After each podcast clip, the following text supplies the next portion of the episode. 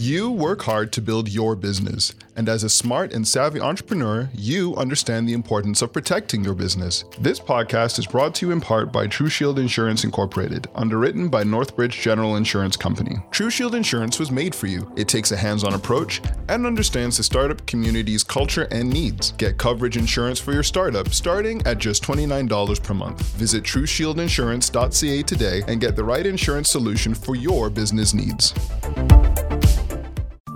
Welcome to Startup Newsweek, your source for news affecting entrepreneurs in Canada. My name is Cyprian Shalankiewicz, and today is June 7, 2016. Startup Canada, the Embassy of Israel in Canada, and UPS Canada have partnered to give women led startups the opportunity to represent Canada amongst 30 other countries at the Start Tel Aviv competition. The Canadian winner will be flown to Tel Aviv this September to pitch as part of an immense five day startup experience that includes meetings and workshops with companies, investors, investors, designers, artists, and scientists from Israel and abroad. Visit startupcan.ca today to apply. Today, cloud based voice over IP company Versature has secured $1.1 million in seed funding through RBC and BDC Capital. CEO Paul Edmonds says Versature has experienced 55% year over year growth and will use this seed funding to drive rapid growth in the Canadian market. Toronto based startup Nudge has raised $6.5 million in seed funding. Nudge plans to use the funding to improve its platform, which allows users to find and keep your best customers through relationship strength. Last week, the Aboriginal Youth Entrepreneurship Program gathered Aboriginal youth from across Saskatchewan to learn about entrepreneurship and to pitch their startup ideas. The Saskatchewan coordinator for the program, Yves Bousquet, told the Globe and Mail the Aboriginal population is underrepresented in the business world. There are great opportunities from them not only to create jobs for themselves, but to create jobs for others. And the federal minister responsible for Canadian Northern Economic Development Agency, Navdeep Bains, announced last week that the agency will invest $117,000 in Whitehorse's YuKonstruct Makerspace. The fund will be used to support innovation and entrepreneurship throughout the territory. YuKonstruct Makerspace is the first space of its kind north of 60. Startup Newsweek is brought to you in part by the Startup Canada Awards, recognizing excellence in Canadian entrepreneurship. Visit startupaward.ca for more information and to nominate a deserving startup, organization, or individual. Nominations close July 20th. One of the most important parts of naming your new business is finding an available website name that works. Today's episode is brought to you by .ca. Join thousands of Canadian entrepreneurs who have chosen a .ca domain name for their business. Choose your .ca domain name at cira.ca forward slash startup today. Entrepreneurship doesn't have to be tough when it's cooked right co founder of Relish Gourmet Burgers, serves up well done recipes for startup success. He's Rivers Corbett on the Startup Canada Podcast Network. Hello, everyone, and welcome back to season two of the Startup Canada podcast show. I'm your host, Rivers Corbett. The Startup Canada podcast is a production of Startup Canada, the rallying network uniting Canada's entrepreneurship community. And on this podcast, we connect you, the idea person, the startup founder, the creative thinker with the movers and shakers of Canadian entrepreneurship. Here on the show is where we fill you in on trends and opportunities and possibilities for your next step as an entrepreneur, and where we have conversations about advancing entrepreneurial growth and success in Canada. Today's episode is brought to you by Intuit QuickBooks, your partner in building a financially fit and fundable business. Get 50% off. That's right, 50% off QuickBooks online today by visiting intuit.quickbooks.ca forward slash start right. Do any of our new listeners, remember to subscribe to the Startup Canada podcast in the iTunes store. Then visit startupcan.ca to join the network to connect, to support, mentors, training, funding, space, and to your local startup community. Today on the Startup Canada podcast, we are talking to Tonya Surman, one of Canada's leading experts and champions of social entrepreneurship and the co founder and CEO of the Center for Social Innovation, a social mission co working community located in the city of Toronto and New York, which is serving more than 700 organizations. And we will be talking about the social entrepreneurship revolution that's happening. Such a cool topic, shifting models of sustainability, trends, challenges, and opportunities for social entrepreneurs in Canada, and what needs to be done to support and promote the success of Canadian social entrepreneurs. Tonya, welcome to the show today. Hey, thank you. Yeah, it's great to have you. Well, look, let's dive right into uh, into the conversation. And you've been quoted as saying, "I have a deep commitment to changing the world. Well, where does this passion for social innovation and collaboration come from? You know what? Tell us the Tonya story. We're all listening. Great. well, I've also been uh, I've also been quoted as saying, if you're asking permission, then you aren't changing the world. So I, I, think that my um, you know my drive and my passion really comes ironically through rage. Uh, really? Uh, yeah, yeah. You know what happens is when you actually start taking a look at the world around you and you feel this sense of being disempowered, that things are going on and that you have no control. And I, in my work, uh, working in not for profit organizations and social mission organizations, I was confronted over and over and over again with people reinventing the wheel and getting nowhere. And I found this to be infuriating just infuriating. And so my passion is really driven by rage, by frustration at watching people who are trying to do good, who have got the right values and they care so deeply, being confronted with obstacle after obstacle trying to get their work to the next level. And so for my my piece has really been saying, okay, well, how do we start to get past reinventing the wheel? How do we start building collaboration across sectors? How do we take learning from different sectors and different environments and integrate it into our work and not be afraid of different ideas that might be able to unlock our potential to really have an impact in making the world a better place? So for my entire life, I, for whatever reason, my own personal story behind me is like this sense of like, you know what, if we're going to live this life, if I'm going to have all of this energy, which I seem to have way too much of, you know, I, that could be used for good or for evil right? And and i think as a teenager i was confronted with this question will i be evil or will i be good? And, and i could see the i could see the path of evil and boy did it look really really um, lucrative for me. But but you know ultimately i think this question of how can we be a part of the solution? Right. and so much of entrepreneurship is about that energy that initiative that discontent that drive. And and very very early on i knew that if i applied that that use the power of that discontent and the power of my own creativity and the creativity of the incredible people I've had the privilege of working with, that we could start to redesign things. And you know, I just didn't know that I couldn't. And so that's pretty much been my my drive is is is um, uh, an unrelenting passion to to try to do things differently, just to shift the game. And where did you find this? Is a very inter- rage is what started. This is so cool. And well, by the way, I, I presume uh, based on your life, you did choose the not the evil side. You chose the you chose the good side. I absolutely. I, I I feel like my I would have been a way richer woman had I chose the evil side. But no, I, I'm I'm down and happy with the incredible work that we do on the good. That's very cool. So you talked about this this this this point where people weren't able to get over the fence, and that's what really created this rage. What was is there was there a common theme to that point for people? What was causing them not to be able to move to that next point?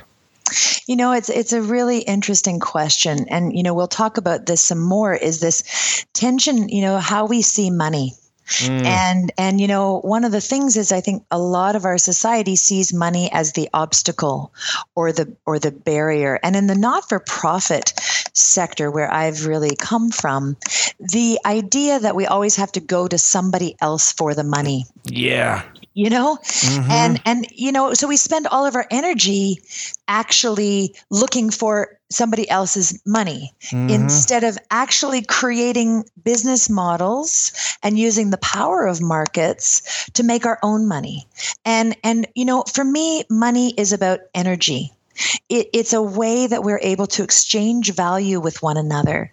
And if we are able to understand our business models and really truly lean into our value as creators, because again, we are the entrepreneurs, we are creating value, mm-hmm. Mm-hmm. that creates a virtuous cycle. Mm. And that is positively reinforcing. And so a little bit of money allows you to make a little bit more. And we know this, right? Mm-hmm. And this is this is energy. And so eh, think about applying that to the caring world, the people who are trying to make the world better. So whether that's environmental sustainability or whether it's farming practices, whether it's social justice or education or or or climate change, you know, there are so many ways that we can shift the game from being uh, so that the folks who are trying to do good are actually seen and recognized for the incredible value that they do bring. Yeah. And I think that that's a transformation in our thinking, and and and ultimately, I think that that's you know part part of what social innovation is attempting to do. It's interesting you talk about that um, that uh, that barrier as as money. I've always said the problem with the non-profit sector is they call themselves non-profit. Yeah. If they get rid of that word non and really called it profit, I mean, ultimately it does take money to move things forward. Well, at least in our society, it does. So to get rid of that word, it would be so so advantageous because you hit it bang on. We we are training people to be beggars, not innovators. And right. uh, yeah, it's so bang on. So, so uh, well, I appreciate that insight because uh, I, th- I, think there's definitely uh, a need for that switch, and it's great that you're leading that. So, can you explain to me the difference between, from your perspective, social invention and social innovation? Yeah, absolutely. And and maybe I'll even go one step up and say, you know, what is social innovation? What is social entrepreneurship? So there's a whole bunch of language that's emerging in this field. And so I'll just kind of, you know, uh, for your listeners, give a bit of an overview. So, for, for and this is my own personal perspective, but I see social innovation is a really big umbrella. That's where almost anything can happen, and it's about new and renewed ideas that are shifting the game. It could be shifting a product, a service, a system. It could be uh, sometimes it's about incremental change. Sometimes it's about radical disruption. But in in you know, the end game here is that we are shifting a system. Social innovation is about shifting a system. And in mm-hmm. my world, I really see that we can shift a system in one of three concrete ways. So the first kind of uh, system shaping that we can do is around behavior. So there's a whole world of folks who are doing work around shifting behaviors, which then are feeding into a, a better world. The second area is around policy. You know, how can we shift policy that will then spur shifts in other systems? And then the third is what I call market transformation.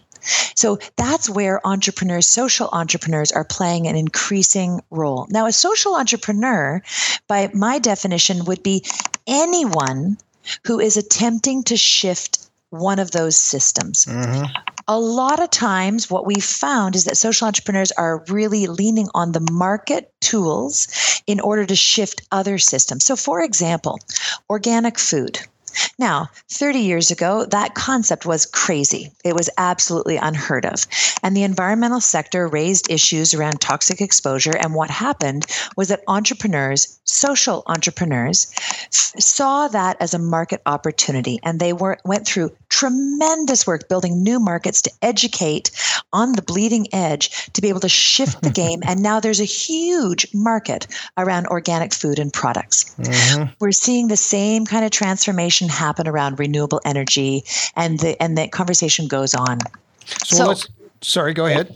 No, I'll just. So what? I'm just going to recap. So social innovation is this big, broad umbrella mm-hmm. of different ideas. Social entrepreneurship is the spirit of entrepreneurship applied to solving the problems that we face in the world. And then when we look at this whole difference between social invention and social innovation, I think it's also really important so, you know, when we went to go buy one of our buildings at the Center for Social Innovation, uh, we created a new tool which we call community bonds. And the community bond helped us to raise now $6.5 million to then be able to access and build real estate assets of about $25 million. Nice. So, nice that was a social invention. Mm-hmm. It was an invention because we proved that we could do it once. Mm-hmm. the, the innovation will be possible, or we will see it as a social innovation, I hope, when we see other organizations and people adopting and integrating that new tool into practice. Very cool. And, yeah. So, so you, I hope that helps. It does help, and it what's you know it's cool is when I'm when I'm listening to you. I know you have said this again and again and again, I'm not the first person that you have told the you know the difference between social innovation and the three areas and so on. But the conviction by what you tell it is exactly the same as I'm sure you told it the first time. So I can really feel that passion coming out of you. It's so cool. Rivers, might I be an entrepreneur like every one of our listeners who feels this incredible, insane passion? I mean, I am not alone. I am with my people. You are with your people, and I want to ask you a question. I was going to save it till later on, but I need to ask it now because I don't want to forget it. And it has to do, you know, you talk about acceptance and barriers.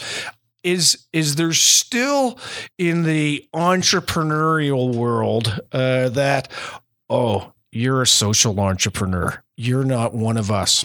Mm, you know what? I've never experienced that Fantastic. I, I, I, my what's really fun for me is you know I come I think there's a lot of misinformation about what a nonprofit is, what a charity is and does. A lot of people think that we don't earn a salary and that we're all volunteers, and they they don't understand that actually the nonprofit sector represents about seven percent of our gross domestic product and employs over two million people in the country. Wow. So we are the largest single sector in the country. Mm-hmm. And yet we are not regarded and seen as a viable and important part of our economy. So that that part of my role uh, is is very misunderstood by the traditional entrepreneurship community. Right. But I will say that there is not an entrepreneur who I haven't met and loved for their passion and alignment around change. Yeah, very cool. So let's talk about some of these 700 organizations. Um, can you, t- you know, I, I don't necessarily want to say, well, maybe you do want to talk about that. You know, I really think this is freaking cool. But if there's a sector that you say that is just lighting up the social entrepreneur innovation section or um, uh, an environment, can you talk about that? It's yeah, 700. Yeah, sure. 700's big. So there's got to be some clusters somewhere. Well, and I mean, I think there's lots of clusters. So let me just, you know, make sure that folks understand. I mean, we are, uh, we are now five locations. We are in the real estate business. We operate about 165,000 square feet and serve. Actually, it's closer to eight or 900 organizations now. Oh, and wonderful. Our focus um, is really uh, very, very broad. I mean, one of the things about innovation is you don't know where the change is going to happen, uh, and but our work is increasingly focused on how we cluster by KPI or by key performance indicator. Mm-hmm. And so increasingly, uh, and I was going to sort of say this is really a kind of, I think a core trend is we're moving from like 10,000 flowers blooming approach to one where we're really starting to see that the evolution of the social entrepreneur is becoming more able to be focused on solving key world problems. Mm. So we're seeing clusters around disabilities. We're seeing clusters around climate. We're seeing clusters around public health and community health. Uh, and we're starting to see uh, clusters forming around poverty alleviation. Mm. And so I'll just tell you the story of um, Luke Anderson. He's okay. uh, and it kind of will uh, illuminate some of the things that we do at the Center for Social Innovation. So yes, we start with being in the property management, but what we do is we work with uh, identifying, you know, organizations and people who have real potential, and then we work to nurture and support that work. So Luke Anderson is the founder of the Stopgap Foundation. Now, you might know, or your listeners might know, that the Stopgap Foundation, uh, that in the last couple of years, since sort of 2012, we've seen the creation of these ramps at the front of many of our retail stores. Certainly in Toronto, you can't avoid them, but mm-hmm. in many cities across the country. Luke uses a wheelchair. And he had an accident in his youth. He found himself in a situation where he had to use this chair, and he has been focused on accessibility issues ever since.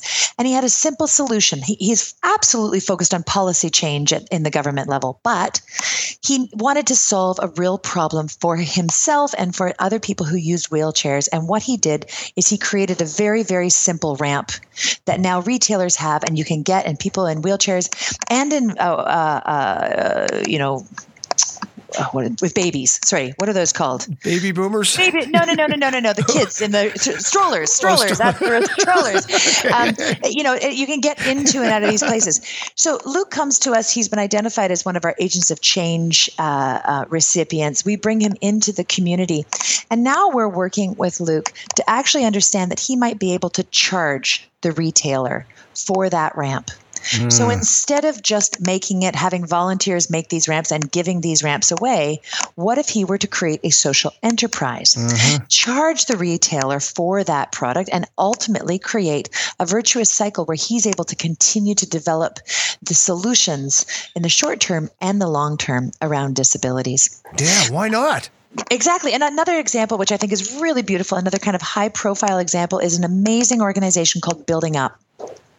Building Up is another one of our Agents of Change winners. And what they have done is they've been looking at how to get contracts with Toronto Community Housing and other larger institutional partners who are doing housing. And they are training uh, people who are at risk youth, teaching them how to do plumbing with the project of replacing old toilets with low flow toilets in order to address water and climate mm, through mm. that solution. So what you've got here is you've got win, win, win. Mm. You're creating meaningful jobs with people who are in low income communities. You're equipping them with skills that they can then take into other sectors and you're solving an environmental problem directly and accessing markets that were already being served, but it's a replacement of that existing business. So this is what social enterprise looks like. This is what it can look like and how it can work. So these are the kinds of ideas and projects that we're seeing coming out. Another example that I just love out of our New York office is an incredible new company called Loliware. And Loliware is looking at the waste issue. And what they've done, and they were uh, recognized on Dragon's Den or Shark's Tank in the US, I guess, mm-hmm. and they have just created the first edible, um, edible uh, disposable dishware well, so I guess it's not disposable. It's edible. well, sooner and or later it's going to be disposable. It's, it's going to be it's going to be disposable. so it's it's basically for events and so on and so forth where you can actually um, eat the cup that you drink out of at a party. Yeah, Willy Wonka style. I love that, it. Willy Wonka style. So these are the kinds of innovative solutions. Another, just one more because I do get excited is Jordyn.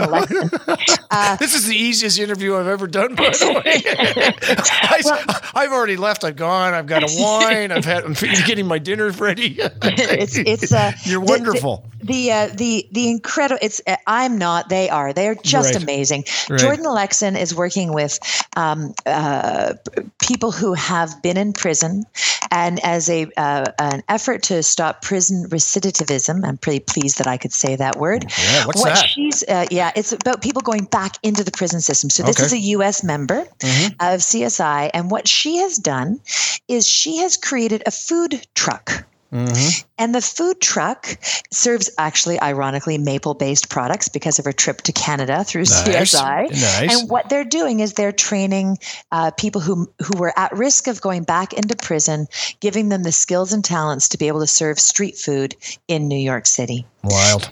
Now, this project has been recognized not only by the Street Food Association, but has then been recognized. She was one of the top 30 under 30 in America. Mm, incredible. So, social entrepreneurs are being recognized because they're not solving one problem anymore.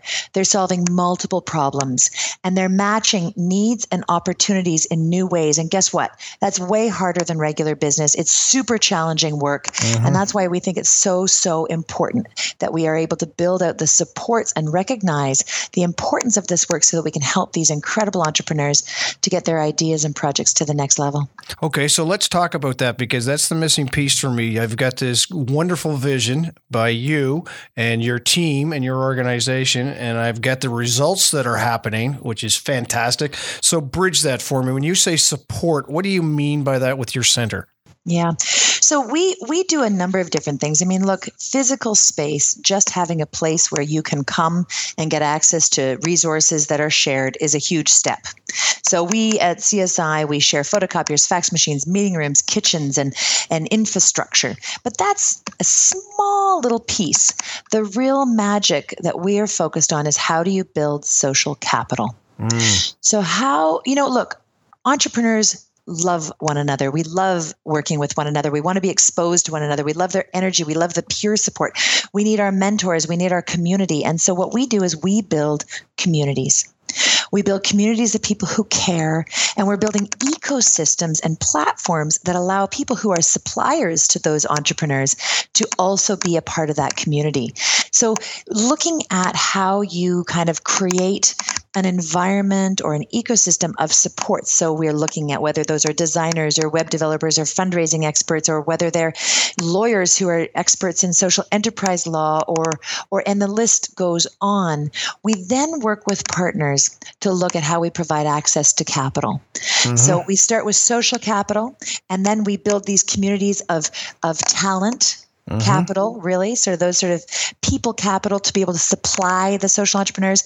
And then we're looking at financial capital to go into the system where it makes strategic sense ultimately we're also looking at um, uh, really that acceleration process and, and that's something that we've probably done a little bit less of maybe some of the more traditional incubators because uh-huh. what we found is that in the social networks that we create it takes only an email a simple, simple email to be able to find the needle in the haystack to be able to take your project to the next level. So what we're focused on is how do we how do we build a space which is designed for triage? Mm-hmm. So that somebody, you know, mm-hmm. entrepreneurs aren't patient. They don't want to wait for the education class on cash flow.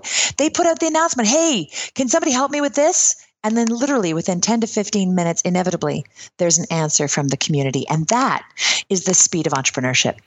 Very cool. Have you ever found yourself uh, to fund your own needs? Uh, uh, is there a model within within uh, your center that it says, okay, we take equity position or royalties or anything like that uh, based on what you created because of how we did support you? Yeah, I, I no, not yet, but I wish my board would let me get there. But um, no, I mean, social uh, CSI itself is a nonprofit social enterprise. Um, we are about seven million dollars a year. We have about fifty staff, and um, but our focus has never been on business development. Right. Uh, our our focus, our mission, is on social innovation. And so our community, you know, is a combination of for-profits and nonprofits. Some of them are using market solutions. Some of them are are you are just regular nonprofit charities that are doing work safe fundraising in the developing for developing world projects. Like our community is much much broader than just the startup world. Mm. Um, and we have taken an interest in the past, and we've done it through sort of incubation supports. And so, you know, I think uh, what we've learned is that some of the biggest barriers in our work is around the culture shift that's needed within the not for profit and social mission sector to understand that money is okay. Mm-hmm. Uh, that mm-hmm. sales is okay, mm-hmm. that marketing is okay, and that tooting your own horn because you actually create value in the world is okay. Getting boards to be willing to take risk is really hard. Mm. Being able to put an entrepreneur into a slow moving nonprofit organization Ugh. is deadly boring mm. and frustrating. And so, one of the things that we're shifting or trying to do is to shift the conversation in the areas of greatest need. So we haven't had any trouble supporting those folks on the for-profit side that are developing the app to, you know, a deal with a diabetes management or the tech data company that's, you know, selling fantastic data management systems into municipalities to manage water. Right. Those entrepreneurs are are emerging quite naturally, but the tough issues poverty alleviation, energy efficiency, uh, looking at precarious work uh, or, or, or chronic disease. These are the areas where we really need a lot of help bridging the power of entrepreneurship into some of the toughest issues that our country faces. And and that's really um you know uh, that's i think one of the magics of csi is we don't really shy away from the tough stuff. And sometimes it's a slog but that's really where our heart lies. I suspect that with the investment that we've made to date that you know wonderful things will emerge from the incredible work that's already been done in this field. And now it's our job and, and the job of those who are willing to walk with us to figure out how to take on the tougher issues because right. you know we know that Canada is the greatest country in the world, mm. uh, and we are so poised to do even more and, and better, and um, and that means being courageous to take on the tough stuff. Very cool. Well, look, uh, I don't know if you have this. I want to give you, uh, so, um, make you aware of an organization that I think could significantly help your uh, your cause and the organizations you connect with. It's a Canadian organization. Uh, one of my guests named Michael Tippett. Have you ever heard of Mr. Tippett? Mm, sounds familiar, but tell me. Well, you want to find his company. Uh, want to W A N T O O, and it's all about uh, validating ideas, and he does it in such a cool way that uh, it's going to revolutionize the the way that ideas are formulated and validated. Nice. Yeah, Love one, it. two. Check it out. It. It's Got very it. cool.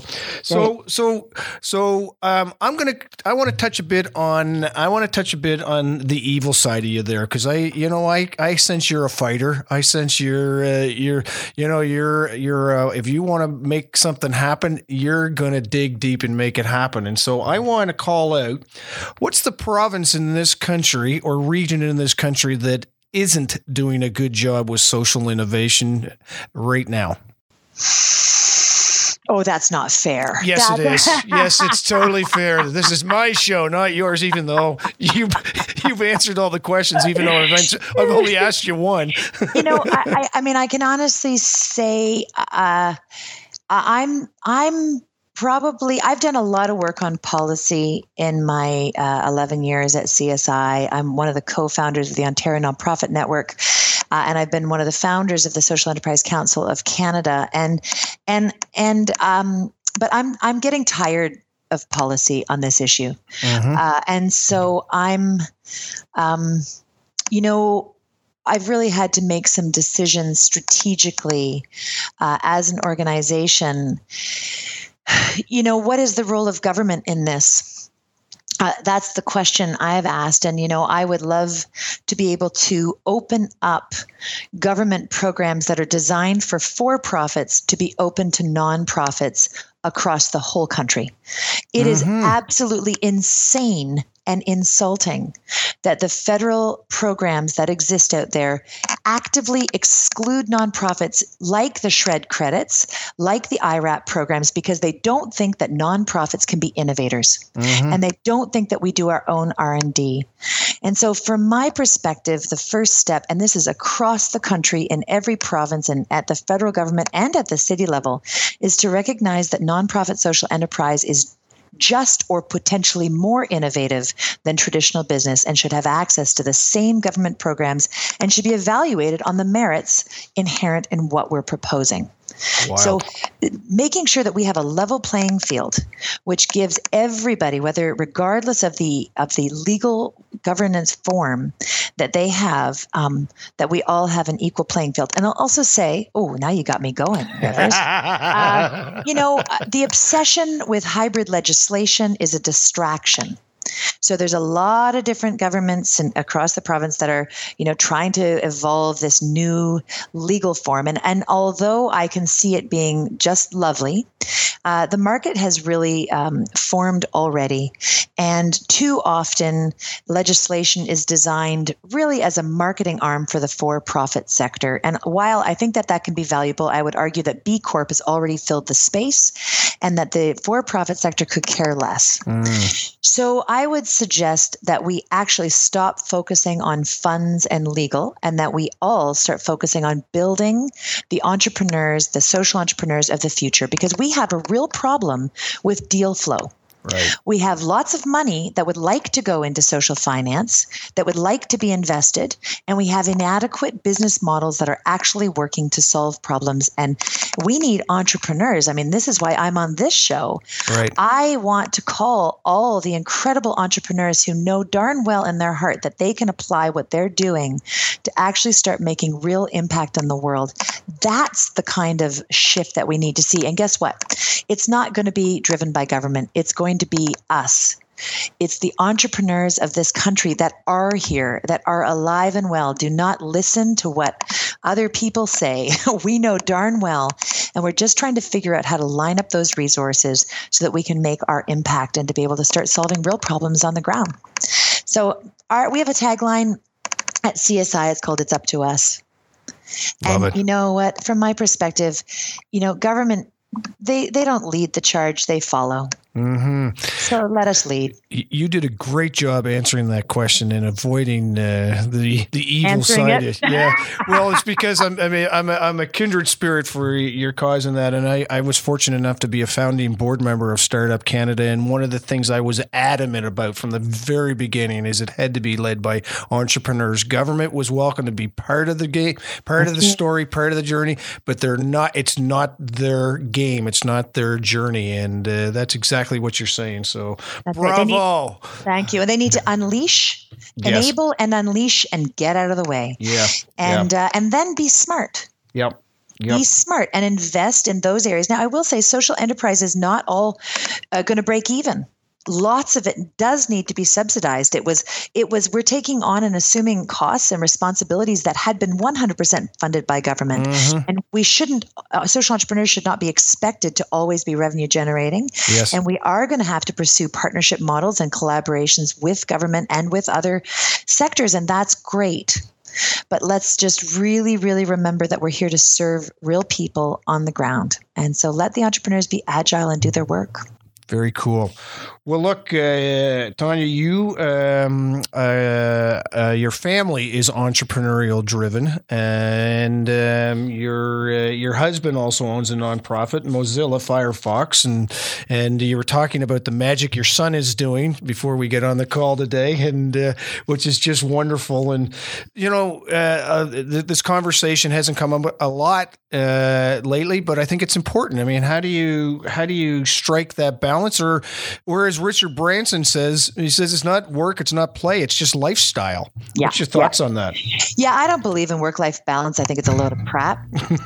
and uh, and uh, I believe in parenting through the power of benign neglect.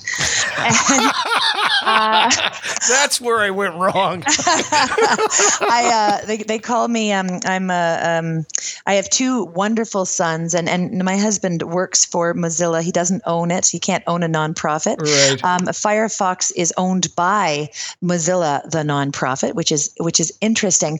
Look, um, we're a two CEO household, and we're we seem to be brewing two more uh, entrepreneurs in in nice. the mix. And um, you know what? I believe in work life integration.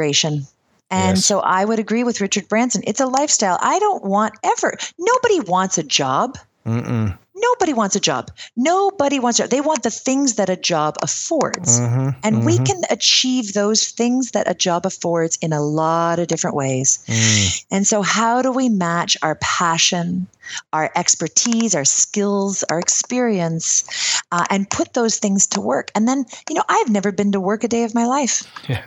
so, I, like, I don't get it, and um, and I would say that that's a, it's a shame that people feel that they're that the cultures and the environments that they are a part of, uh, you know, that we get stuck in this very antiquated old way of thinking. You know, who came up with nine to 5 mm-hmm right? What is that? And i'm not saying exploit yourself. I'm saying follow your body and your heart and your mind and timing and opportunity and and the constraints that you work within. These are all things that determine how you spend your life. Right. Yeah. and so you know let's be smart about this and remember that it's a short one yeah. and that there's an incredible opportunity to live complete whole authentic lives that that involve creating value and and strong relationships and and the power of family are all a part of those things. So one is not more important than the other but if we keep thinking of it from a polarity perspective we're missing the point yeah, I love that. Well, I um, one of my favorite motivational speakers is uh, Les Brown, and he was talking today, talking to me today on my on my uh, in my car. But they talked he talked about the reason most people don't get started is because of pain of going outside. They don't want pain. They don't want pain, and yet what happens? Of course, they get to the end of their life, and the pain they have is the pain of regret for not doing the things that they should have done. So you can't you can't avoid it. Get out there and and, and embrace it. Tonya, we've uh, we've had a great conversation, and uh, I, uh, I, I want to leave the last words to you, uh, specifically as it relates to uh, the social entrepreneurs on on this show today. We've uh, we've promoted you. We've uh, we got a lot of people that are listening today, and and what are your last words of, of advice, comments, issues, whatever that you can impart upon them? they're already saying wow, so let's do it wow times ten with your last words. Oh, geez, no pressure, eh? Not at all. No pressure. Look, I mean, what I'll say is this: uh, this work isn't easy. It's really, really hard work. Uh, whether it's the challenges of coming up with the business model, whether it's figuring out what really drives you at a personal level, figuring out the the the way that you know get the technology, the talent, the resources to be able to to make these things happen. It's really, really hard work. And when I'm feeling most defeated and most frustrated and most kind of put down in in the work that I do, I breathe. Hmm. I breathe and I remember that I get to have this incredibly privileged life the life of an entrepreneur, the ability to be a sculptor, an artist, a creator of the world that we want. And although it can be brutally hard, reaching out and hmm. finding your peers, your community, the people who will be there, will walk with you, your mentors, your advisors, the people who want to see you succeed, those relationships are gold. Mm. So for me, invest in those relationships, invest in your vision, be smart. Quit when you need to and start again. But don't forget that ultimately that's what goes into a life what goes into life is being a co creator of a better world with the people that you love. So make social change and have fun doing it. Thank you. My pleasure.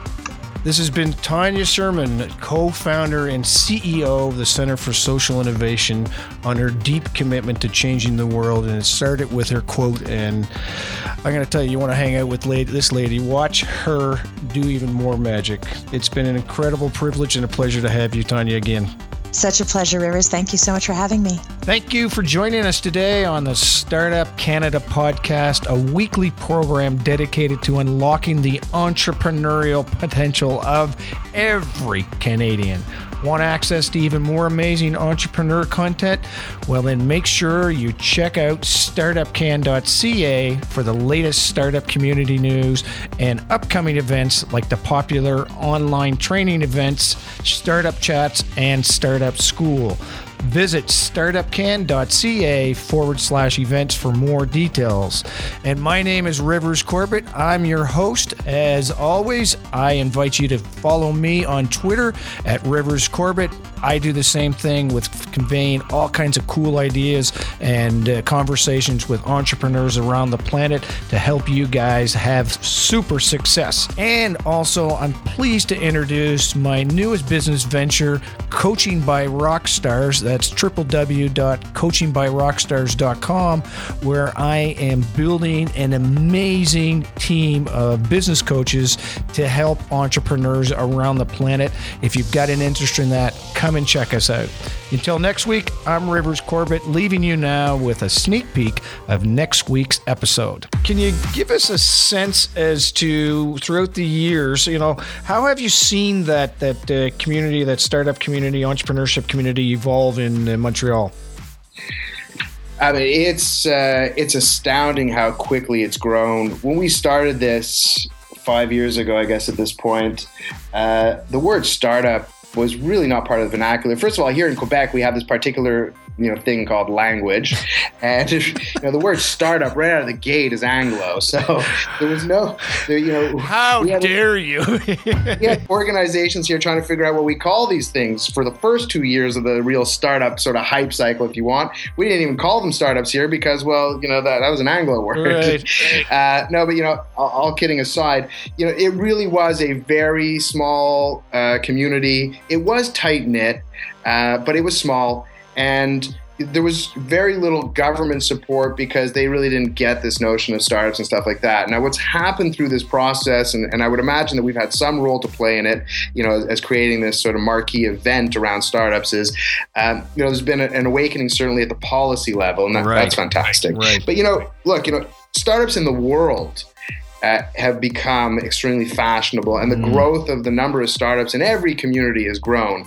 But Montreal's has really taken a very fast clip.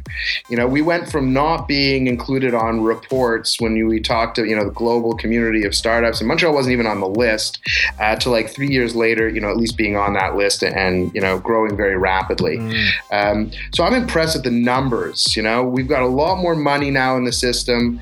I remember three, four years ago, that was the big complaint there's not enough local money to get these things started. Uh, the government's got in behind it. Uh, private money got in behind it. You know, organizations like Inovia, you know, raised serious funds to, to invest here.